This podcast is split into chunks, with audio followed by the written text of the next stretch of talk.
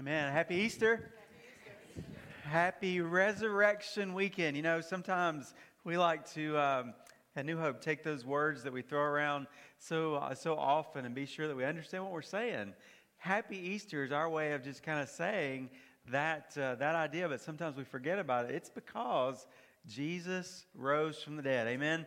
We just got through singing about that, and that changes everything. And it's so great to be able to join together this weekend and to celebrate that together with you, whether you're a first time guest, first time you've ever been here before, or whether you've been here for 23 years. We're just glad that the Lord brought you here, whether you're in person or whether many people are following along with us online. It's such a privilege to come before God. We're going to open up His Word today because if this is your first time here at New Hope, that's what we do. We don't really have anything else to give except for God's Word, but thank the Lord, there's a lot in there. Amen? And so we're going to open up uh, God's Word and study it together this weekend. And think about the difference that Easter makes. Easter changes everything, doesn't it? It really does. You know, it's true, isn't it, that sometimes something happens that is so significant that it changes everything for you. Isn't that true? There's people in this room right now who recently went to the doctor just to get some things checked out. And the next thing you knew, you've got a major physical issue that you're going to have to deal with a surgery, operation, a procedure of some kind, or maybe even something that you didn't realize, maybe even something that even threatens your life. Maybe you went to work this week and you just went just like any other week. It's just a, know, I get up every Monday, I go to work, and I do my thing, and I, uh, I try to make it to Friday, amen. I try to make it to the weekend, but, but you found out surprisingly to you that you're losing your job. There are things that happen that change everything. For someone else, one day you were just a parent taking your kids to soccer. And you accidentally found some drugs in the room. And now we've changed gears, haven't we? Now we're not parents taking our kids to sports events. Now we've got a major issue that we've got to help save our child from. It was just over three years ago that I was at a Christian concert in Albany with about three or 4,000 people, and we were worshiping the Lord. We were having a, a great time, and within two days, the world was shut down. 15 days to flatten the curve. Next thing you knew, it was two years of mass, and no church, and no prom, and no weddings, and job and business loss, and school disruption, and sickness, and even for many people, a loss of life. What a difference a day can make. Amen? It's true that sometimes there are things that happen in our lives that truly change everything. And that's really the reason that we're gathered together here this weekend. Something happened, listen to this. Something happened 2,000 years ago. Something happened that truly changed everything. It changed history. It changed the world. It changed lives, billions of people's lives. And this story, this event, still has the power to change our life sitting here right now today. Isn't that amazing? We're talking about Easter, and the Bible tells us that Easter changes everything. This day, this weekend that we are celebrating, with all the fun and with all the family and with all the emphasis on faith, this, this weekend, it makes all the difference in the world. And there are really three important parts of this Easter story that I want us to think about together today in God's Word. And the first one is this the cross. The cross is a big part of the story of Easter. The cross of Jesus Christ, write that down. The cross changes everything.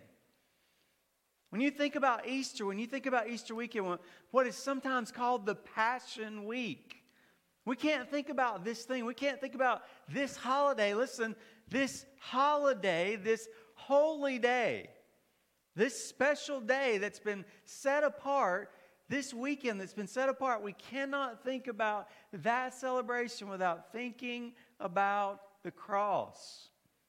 In fact, the very word passion, Passion Week, you may or may not know this, but it comes from the Latin that means suffering. When we say the Passion Week, we're really talking about suffering week. We're talking about the fact that God came into this world and experienced great suffering during this period that we're thinking about together this weekend. There's so much about Easter that's awesome, that's wonderful, that's celebratory, that's even fun, that's good, that's a blessing. Even the cross day, we now call what? Good Friday. We can now look back and see those things as good things, but there were some very, very tragic parts to what we are celebrating this weekend 2,000 years ago.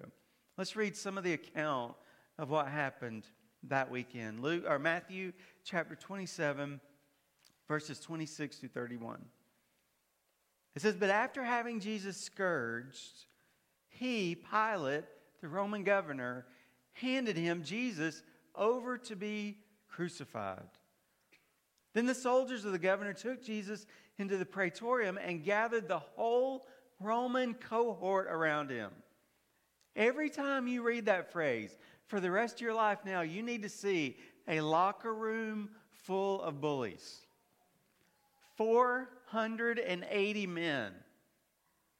That was a Roman cohort. A large group of rough and tough warriors. They stripped him and put a scarlet robe on him. And after twisting together a crown of thorns, they put it on his head and a reed in his right hand, and they knelt down before him and mocked him, saying, Hail, King of the Jews! They spat on him, and they took the reed, the stick, and began to beat him on the head. Can you imagine? God came into this world for us.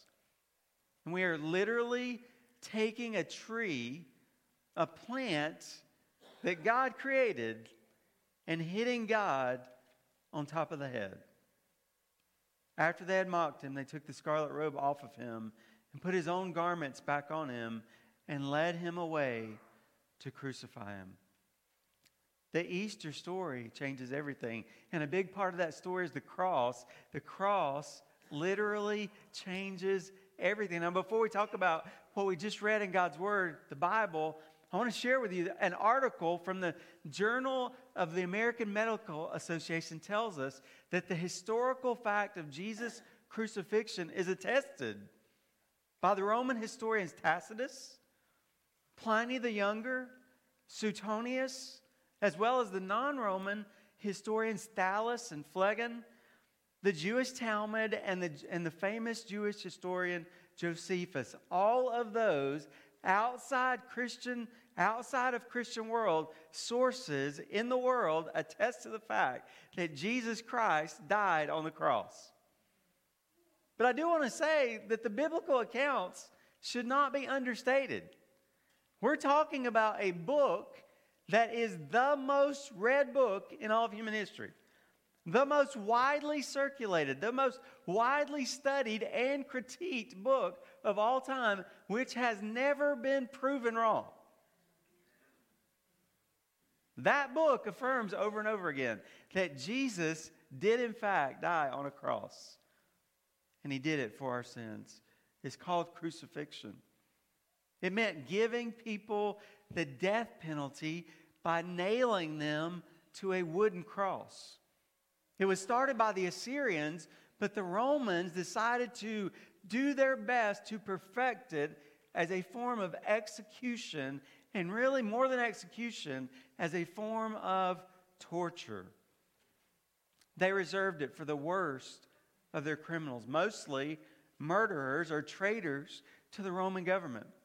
And a person that was crucified was first tied to a wooden post, usually naked, usually stripped of their clothes. And you read, you heard it when I was reading. It just goes by it quickly in the scripture. It says, after having him scourged, scourging meant that he was tied to a post, and two Roman soldiers took a leather, a, a, a whip of leather strands with metal bits of iron and bones in that metal, and they came across his back from the left and the right at least 39 times.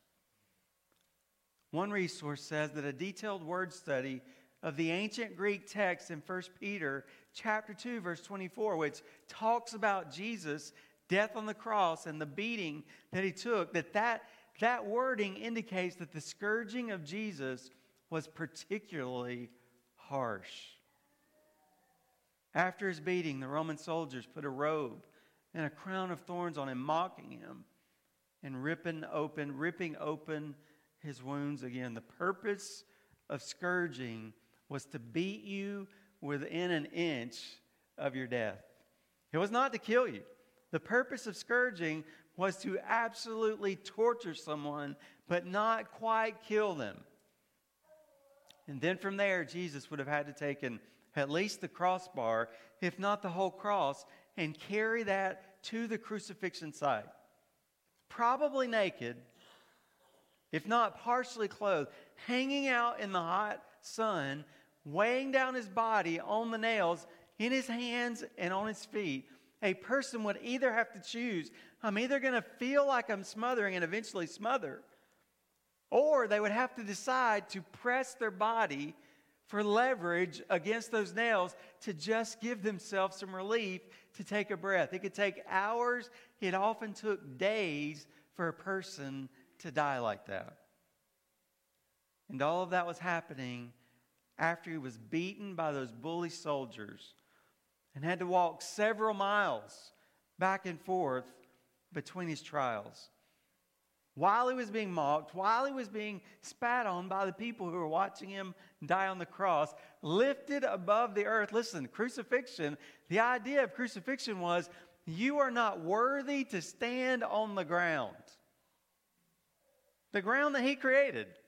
We said he was not worthy for his feet to touch our earth.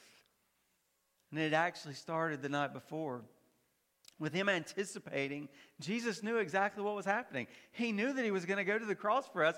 And as he was going through the mental, the emotional, the spiritual anguish, it was so much that he actually suffered a medical condition called hematidrosis, which basically means he was sweating blood. A person under extreme stress, extreme stress can hemorrhage their blood into their sweat glands and literally sweat blood. And apparently, that condition makes someone's skin super sensitive. So you can imagine, as he was going through that, taking a beating with his skin being even more heightened and sensitive. And then he would spend the night being falsely accused in trials by his own people, by the Roman government, blindfolded, spat on, beaten, condemned as guilty and worthy of death. And then he began the cross experience that we just described. But, friends, listen, it's good for us to know that. As bad as it is, as hard as it is for us to hear that, it's good for us to know that. But that, for Jesus, was not the worst part of the cross. There were other people who died of execution. There were other people who physically died on the cross. And that's not to take away from it, but the fact of the matter is, the Bible actually doesn't really bring out the physical part of it quite as much. In fact, if you, if you listen when I was reading those verses, the Bible says that they, that after having him scourged, it's just a phrase.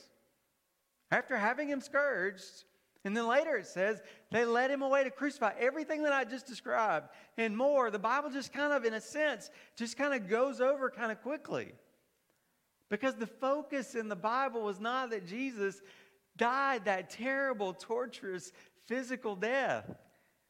The focus in God's Word, and here's what's so important for us, is that in one blow, in just a few hours, one Friday, one man took upon himself the punishment for all of us.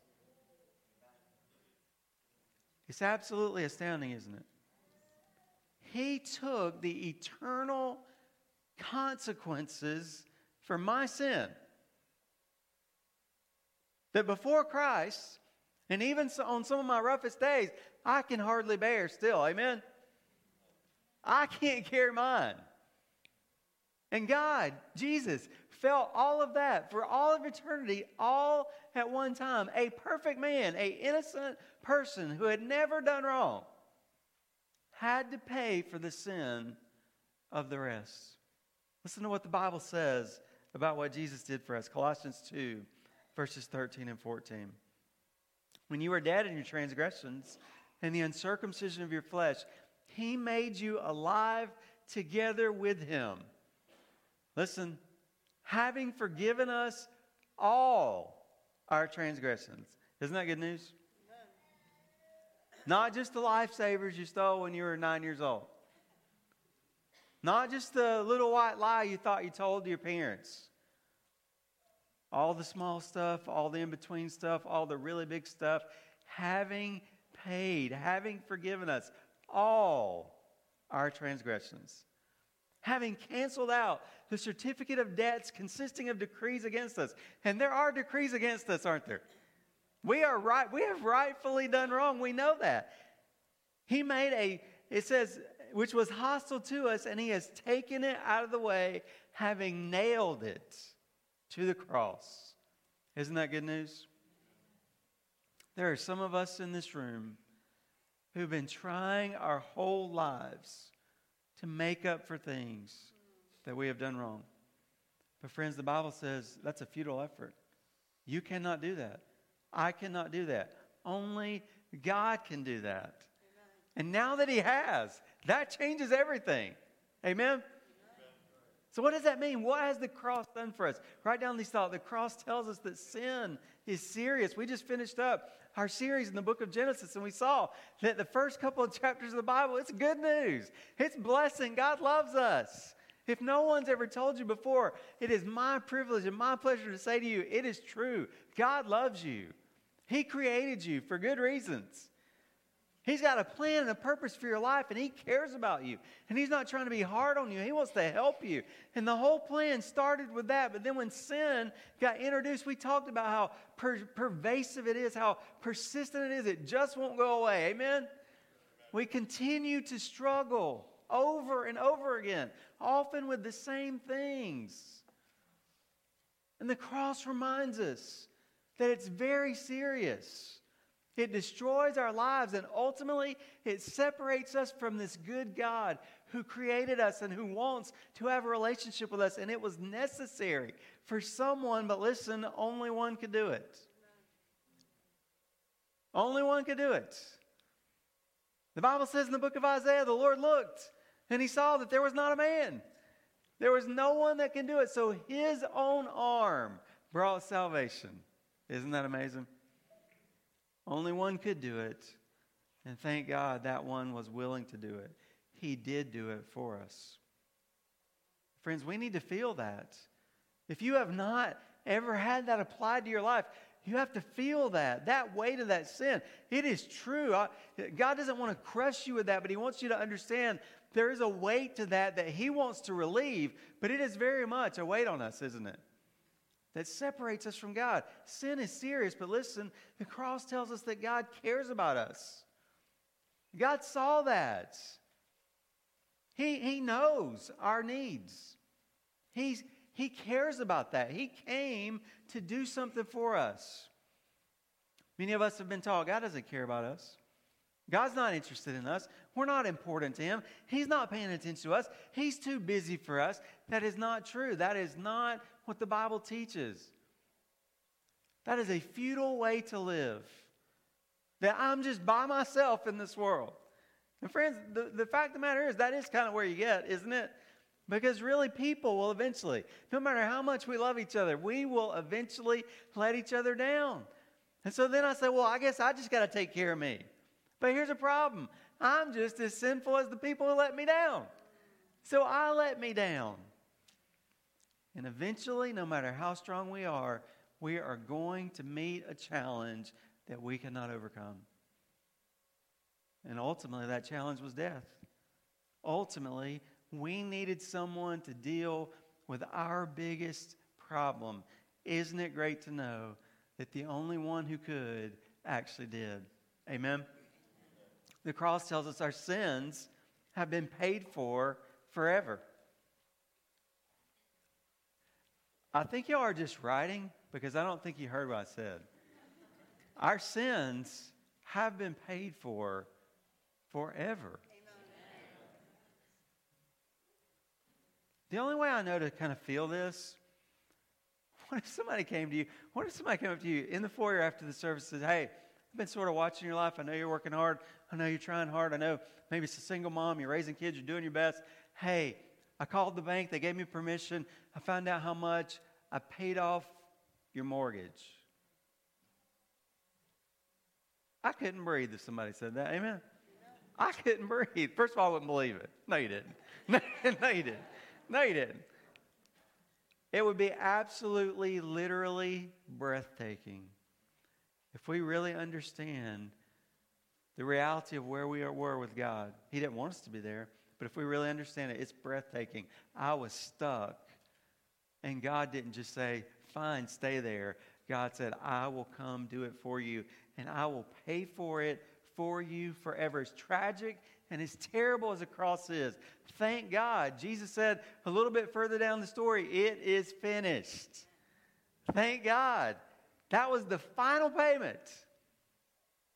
That was the last thing that had to be done for your sins, yours and mine and everyone else who's ever put their trust in Him.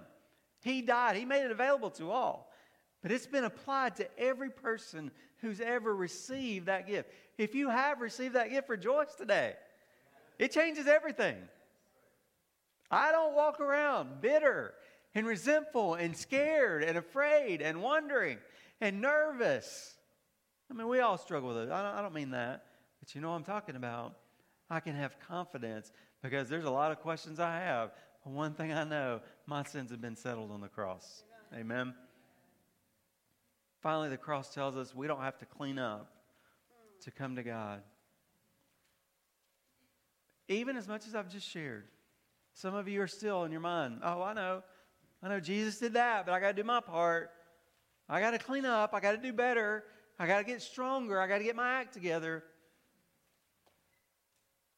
Friend, the Bible says God has done all the terrible and hard work. What a difference a day makes. It is Good Friday. Amen. We needed God to do that, and God did it. And he says, Listen, if you will just come to me, the Bible calls it repentance, being sorry for what you've done. I don't like it, God. I don't want to be like this anymore. I mean, anybody? I don't want to live like that anymore. I don't want to be separated from you. I don't want to be trying my own way and making messes. God, I'm sorry for what I've done. And so it's repentance and faith. And Lord, now I don't trust in myself anymore or anyone else. I trust in you and what you have done for me on that cross. We're celebrating Easter together this weekend. Easter changes everything. And one of the most important parts of the Easter celebration is the cross. God came as a man and died on the cross to pay for all of our sins. That changes everything. There's another critical part of this story that actually, as much as what we just said was true, if the next part were not true, the cross would have been wasted. The Bible says that the resurrection changes everything for us. The cross means everything. My sins, I can't wipe. I've been trying to wipe my whole life. I've been trying to get better. I've been trying to turn over a new leaf. I've been trying a New Year's resolution. I've been trying to whatever to, to make it happen. I can't do it. Thank God I don't have to do that. God has paid for my sins. But the resurrection absolutely is critical for our life. Isn't it interesting that you don't actually hear, you hear a little bit, but you don't hear as much dispute about Jesus dying on the cross? But what your college professor or what the History Channel or an evolutionary scientist is going to dispute is something that the Gospels say happened and that had to happen for us. Let's start by reading Matthew 28 verses 1 through 7. Now, after the Sabbath, that would have been Saturday for the Jewish people, as it began to dawn toward the first day of the week, Mary Magdalene and the other Mary came to look at the grave. Can you imagine? We said it last night. We, we kind of gave away. It's kind of hard to have a Good Friday service because y'all know, right? Y'all know, Y'all know it's Friday, but what? Sunday's coming, right? We know. They didn't know that. They went to go look at the grave. And behold, a severe earthquake had occurred, for an angel of the Lord descended from heaven and came and rolled away the stone and sat upon it. And his appearance was like lightning, and his clothing as white as snow. The guards shook for fear of him and became like dead men. The angel said to the women, Do not be afraid, for I know that you are looking for Jesus who has been crucified. He is not here, for he has risen just as he said. Come, see the place where he was lying. Go quickly and tell his disciples that he is risen from the dead. And behold, he is going ahead of you into Galilee. There you shall see him. Behold, I've told you. I've always tried to put myself in their shoes and try to understand. What would it have been like? What would it have been like to see Jesus die on the cross? All your hopes, all your dreams, following him for those years. They, they left everything. They left all that they knew. They, they turned their life over to the Lord. They followed him for those years. They learned from him. They were taught by him. They experienced life together with him. All the promises, all the hope. They thought he was the one. They thought he was the Messiah, the Savior. And all of that died that Friday, as far as they can tell.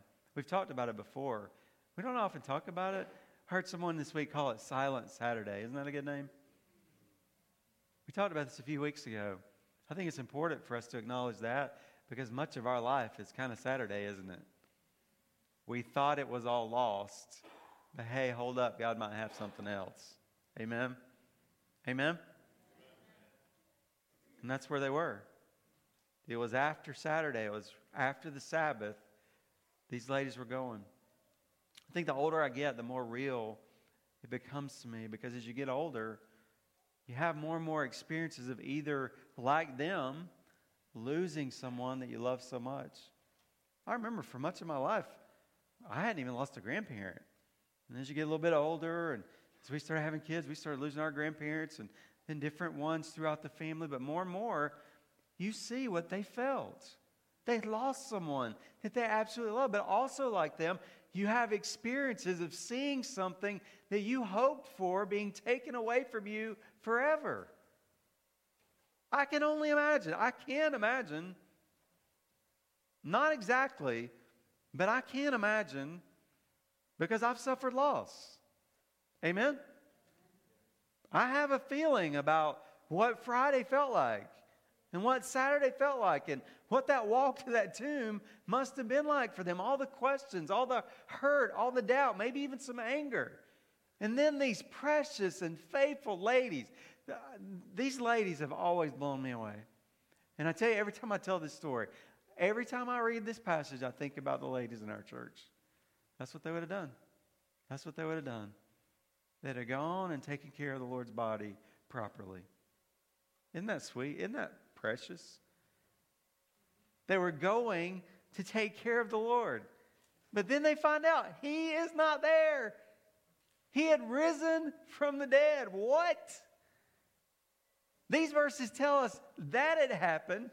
And I think we can kind of sense why that matters. But there's another passage that tells us so clearly why that's so important. 1 Corinthians 15, verse 14, it says, If Christ has not been raised, then our preaching is in vain. And your faith also is in vain. If Jesus had just died to pay for them, but he had not risen victorious over them, he would have shown that he does not have power over sin and death and the grave. But he did. Amen? He is victorious. He did rise from the dead. If Christ has not been raised, we might as well go home. It's all a sad situation. And your trust is in vain. In parentheses, he says, Moreover, as far as I am, I'm even found to be a false witness of God, Paul says, because we testified against God that he raised Christ, whom he did not raise, if in fact the dead are not raised. For if the dead are not raised, not even Christ has been raised. And if Christ has not been raised, your faith is worthless. You are still in your sins. Then those who have fallen asleep in Christ, they, that euphemism is often used of Christians in the Bible. It's a softening of saying Christians who've died. then those who have died in the Lord have died. They perish. They are spiritually dead. They are separated from God forever.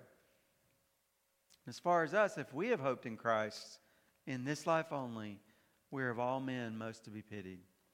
Another translation says, We are of all men most miserable. It matters, doesn't it? What does the resurrection tell us? Resurrection tells us that Jesus has power over sin, death, and hell. Thank God. If you think about the message of the Bible and really the message of life, it's this is that we have this sin thing that's not this this this this leaning away from God. We don't know the ways of God, and when we do know them, we want to go against them. We have this problem, and the consequences of that brings physical and spiritual death to our lives. Those are our biggest problems. But the Bible says that Jesus is, I don't like past tense when talking about Jesus. He wasn't, was. I know that's not proper English. Okay. You going with me, right? He wasn't, was victorious. He is victorious.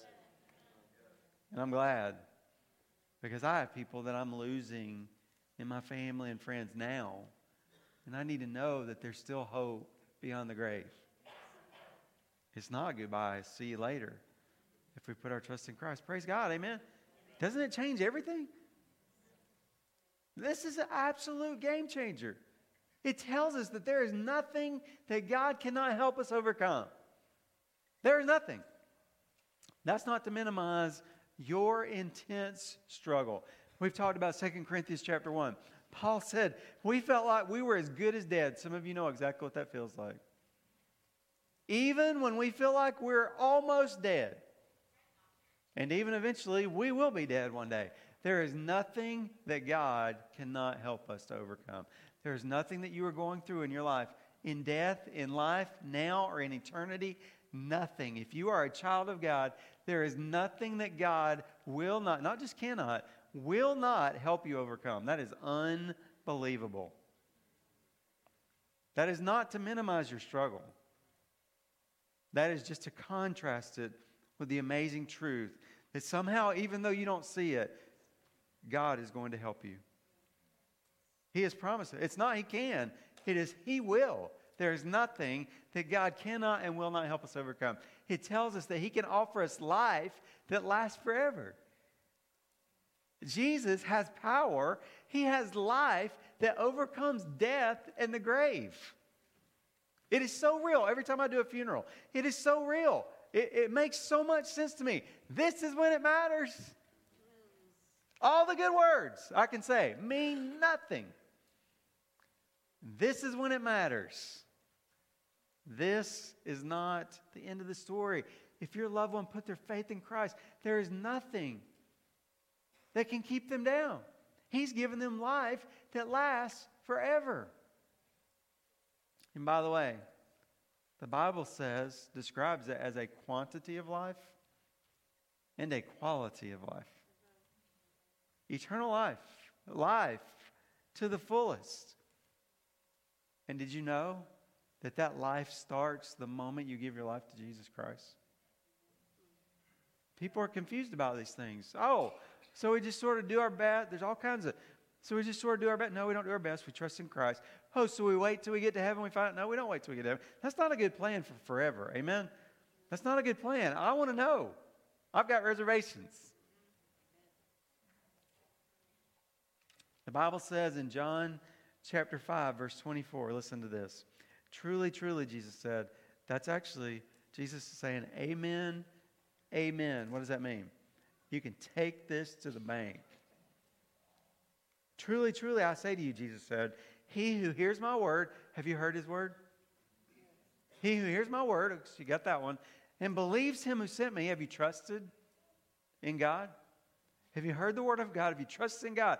If you have, you have eternal life right now. You have eternal life. You have life in you that will never end. So there's the quantity, but you also have life in you of a quality that only God can give. Isn't that awesome? 1 John chapter 5, verse 12.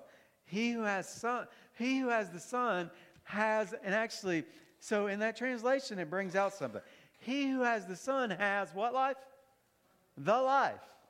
A lot of translations just translate it the way we would say it. He who has the Son has life. That's the way we would say it. But isn't it interesting that the original language puts that article in there? He who has the Son has what? The life. Isn't that cool? God just kind of showed us. We got the life. Write down this thought. If you've put your trust in Jesus, you already have eternal life.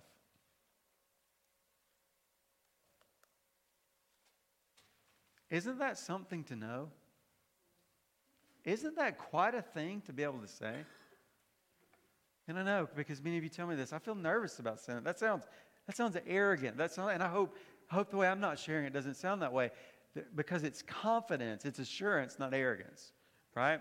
Because arrogance would be that we did something or that we, we, you know, we're special. No, it's confidence. I'm so glad that no matter what happens in my life, God lives in my heart. We're going to talk about that here in just a minute. I have eternal life. I'm going to heaven when I die. That's settled. A lot of other stuff's still on the table, but I have eternal life. Would you like to know that you have life of such an extent that it can be described as eternal? A quantity that never, li- that never ends, and a quality unlike any other. I'm going to give you that opportunity tonight to trust in Jesus. You could come in this room not having that. You could have got off work yesterday not having that. Go back to work Monday morning and have that. Isn't that incredible? Doesn't that change everything? And we're dancing all around it. Let's just go ahead and say it. The resurrection tells us that we have hope. Since all these things are true, we can have hope in the midst of a very challenging world. Isn't this the one thing we need? Almost sometimes more than food and water. If you've ever been to a point of despair or despondency in your life, you've come to understand how critical it is for a person to live. In order for them to live, is to have what? We need hope. And friends, the resurrection tells us we can truly have hope. There is nothing I will ever face now, for the rest of my life, at the end of my life, for all of eternity, that God will not be victorious over for me. That gives me hope. Amen. Doesn't mean it's easy. We might still have some tough stuff to go through, but I know we're going to get through it with the Lord. Amen. So good. There's another aspect of this story that we don't often think about. It didn't take place on this Easter weekend but it's often considered part of this Easter season. And it's very much a part of what God was up to with Easter, what God was working toward when Jesus died on the cross, when he was buried, when he rose again on that Sunday morning.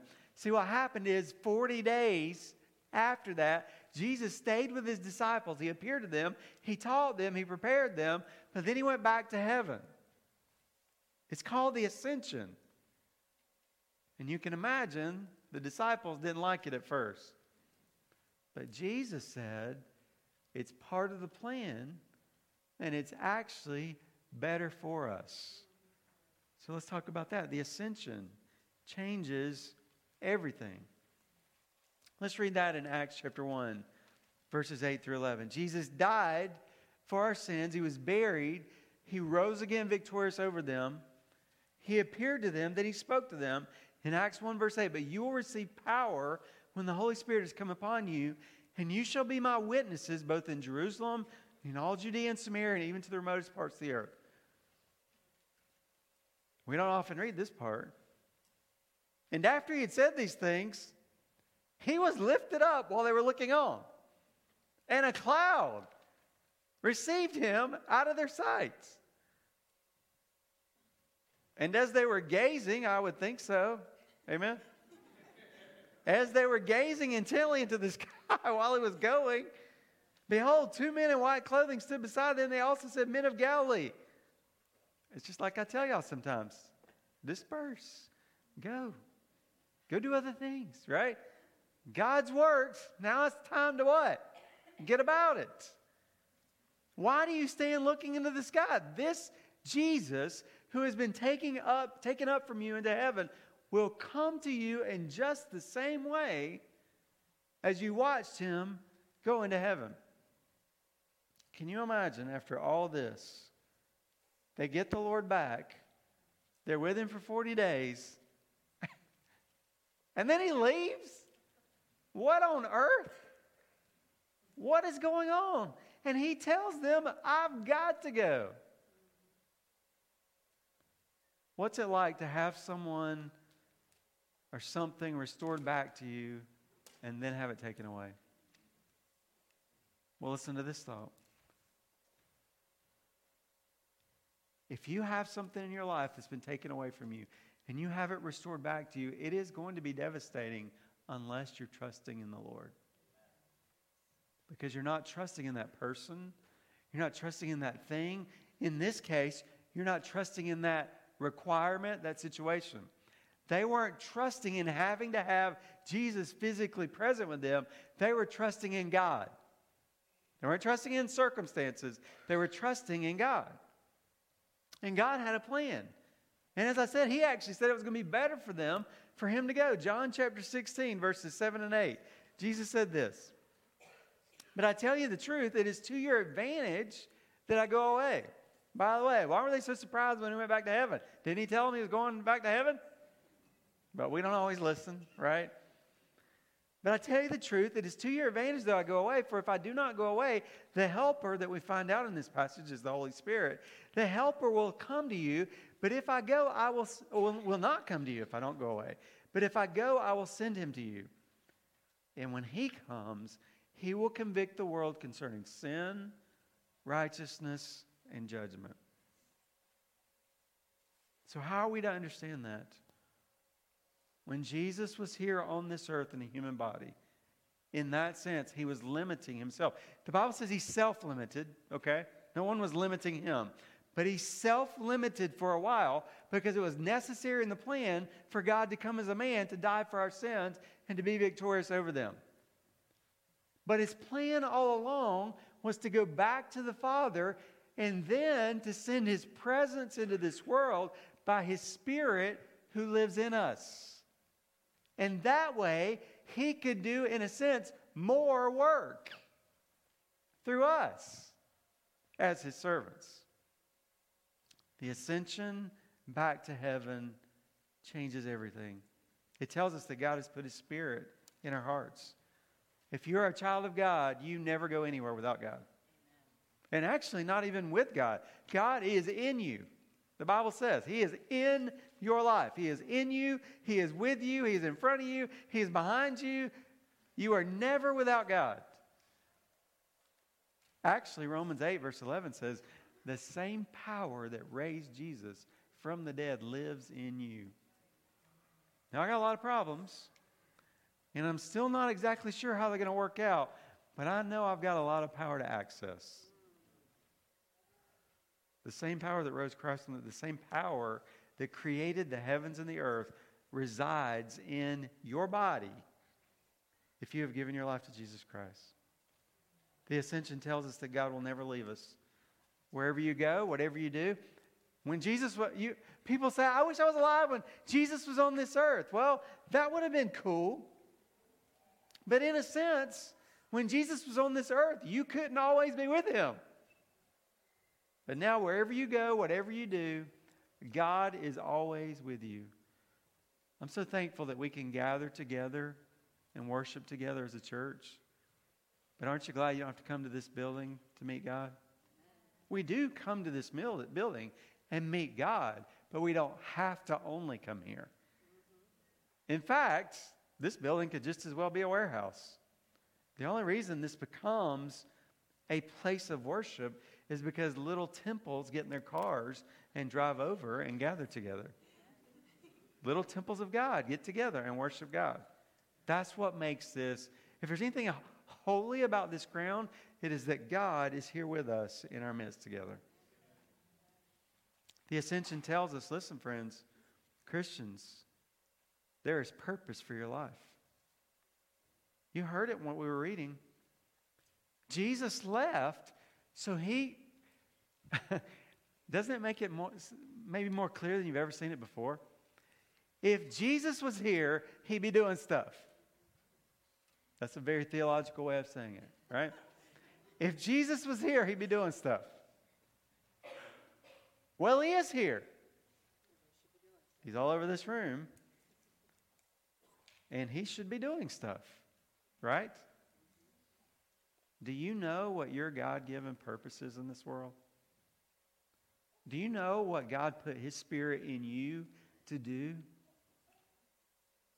You say, How, Pastor Robbie? How would I know? Well, we'll have to talk about that more another time, but let me just give you a couple thoughts. How can I know God's will for my life? First of all, first of all, by walking closely with God every day. Get up every day, spend time with Him, be in close fellowship with Him. Secondly, be in His Word. Are you in His Word? If you say, I don't know God's will for my life, are you walking closely with Him daily? Are you staying in His Word? And then finally, are you involved in His work? How do we find out what God wants us to do? By, by being involved in His work. Okay, so how do we get to know God's will? I walk with God daily. I stay in His Word. I'm involved in His work. I promise you, God will lead you. I don't promise you, God promises. In fact, I love to think about this thought.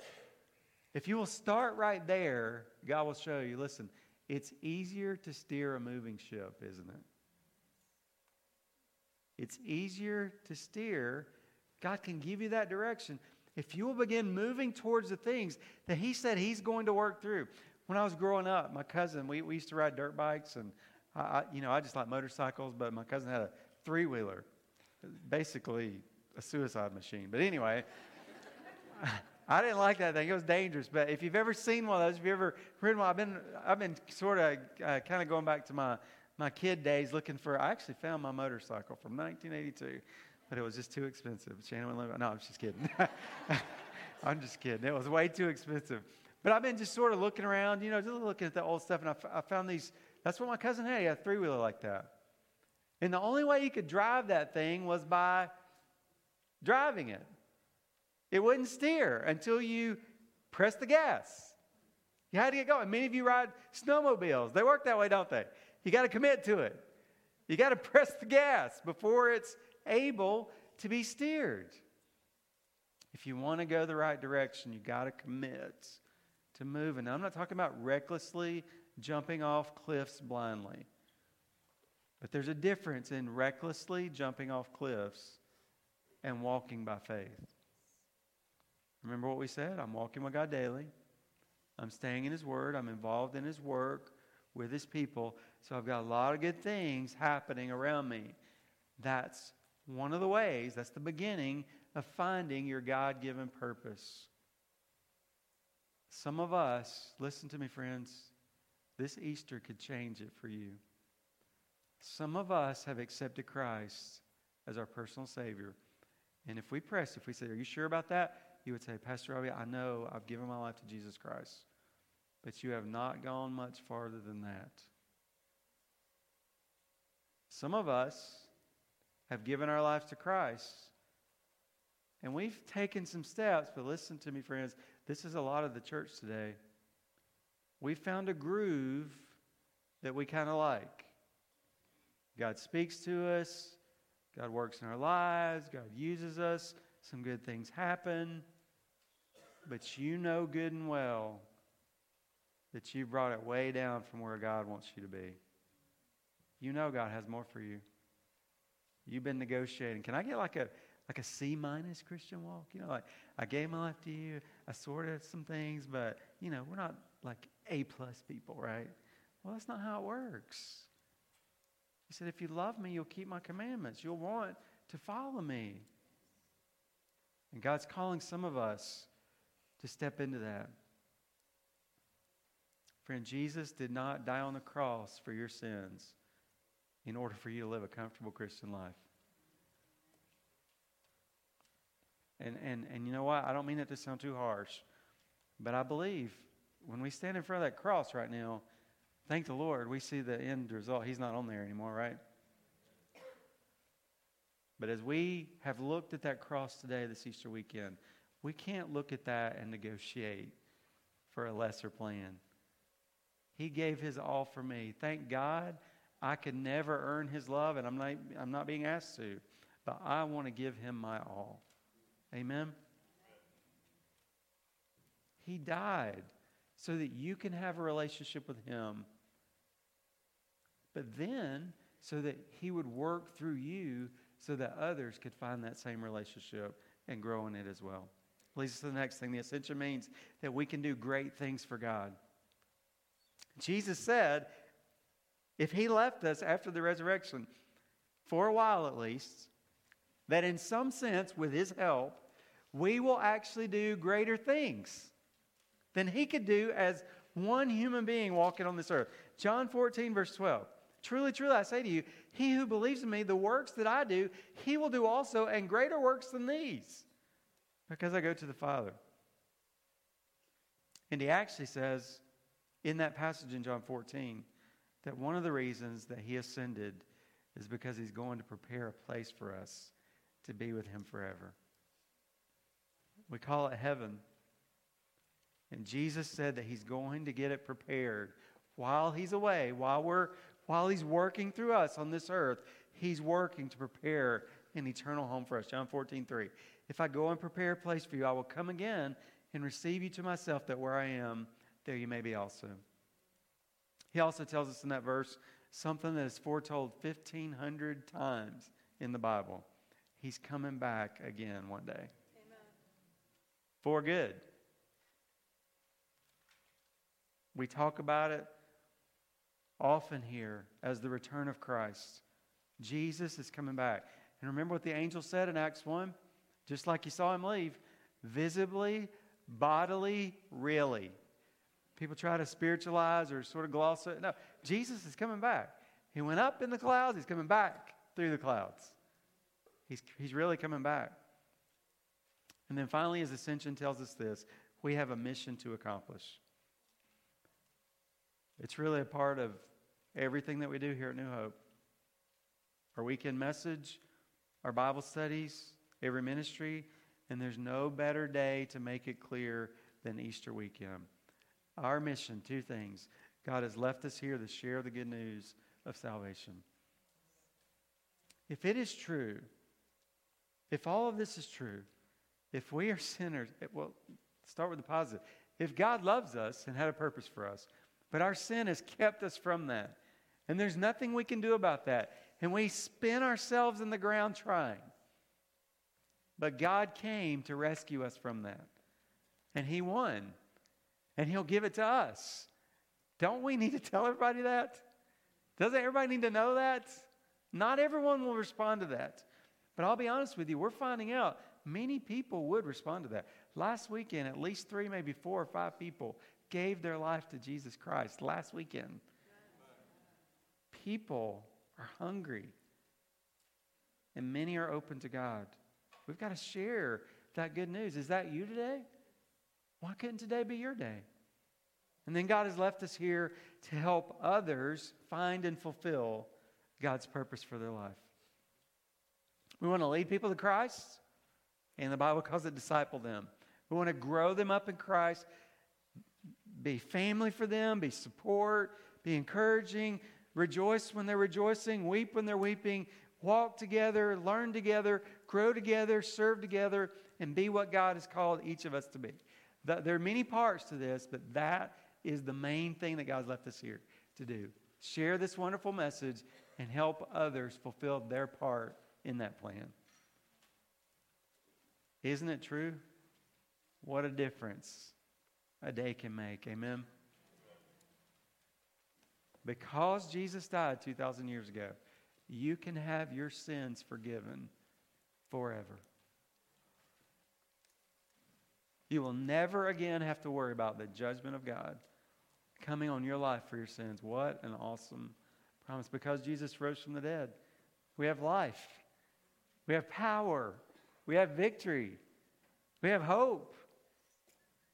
Because Jesus ascended, we have purpose. We have a calling. Are you asking God, what is my calling in life? That doesn't mean you have to be a pastor or missionary. Every mechanic should be called. That should be what you're supposed to do in this world to help people, to support your family. Every doctor should be called. This is what I'm supposed to do in this world to help people, to support my family, to be a part of God's work. Pastors do that, missionaries do that, but all of us have a place. Because Jesus went back, that means tag you and I, we're it. Amen. So the question is what difference have those days made for you? Let's bow together as we consider that before we close.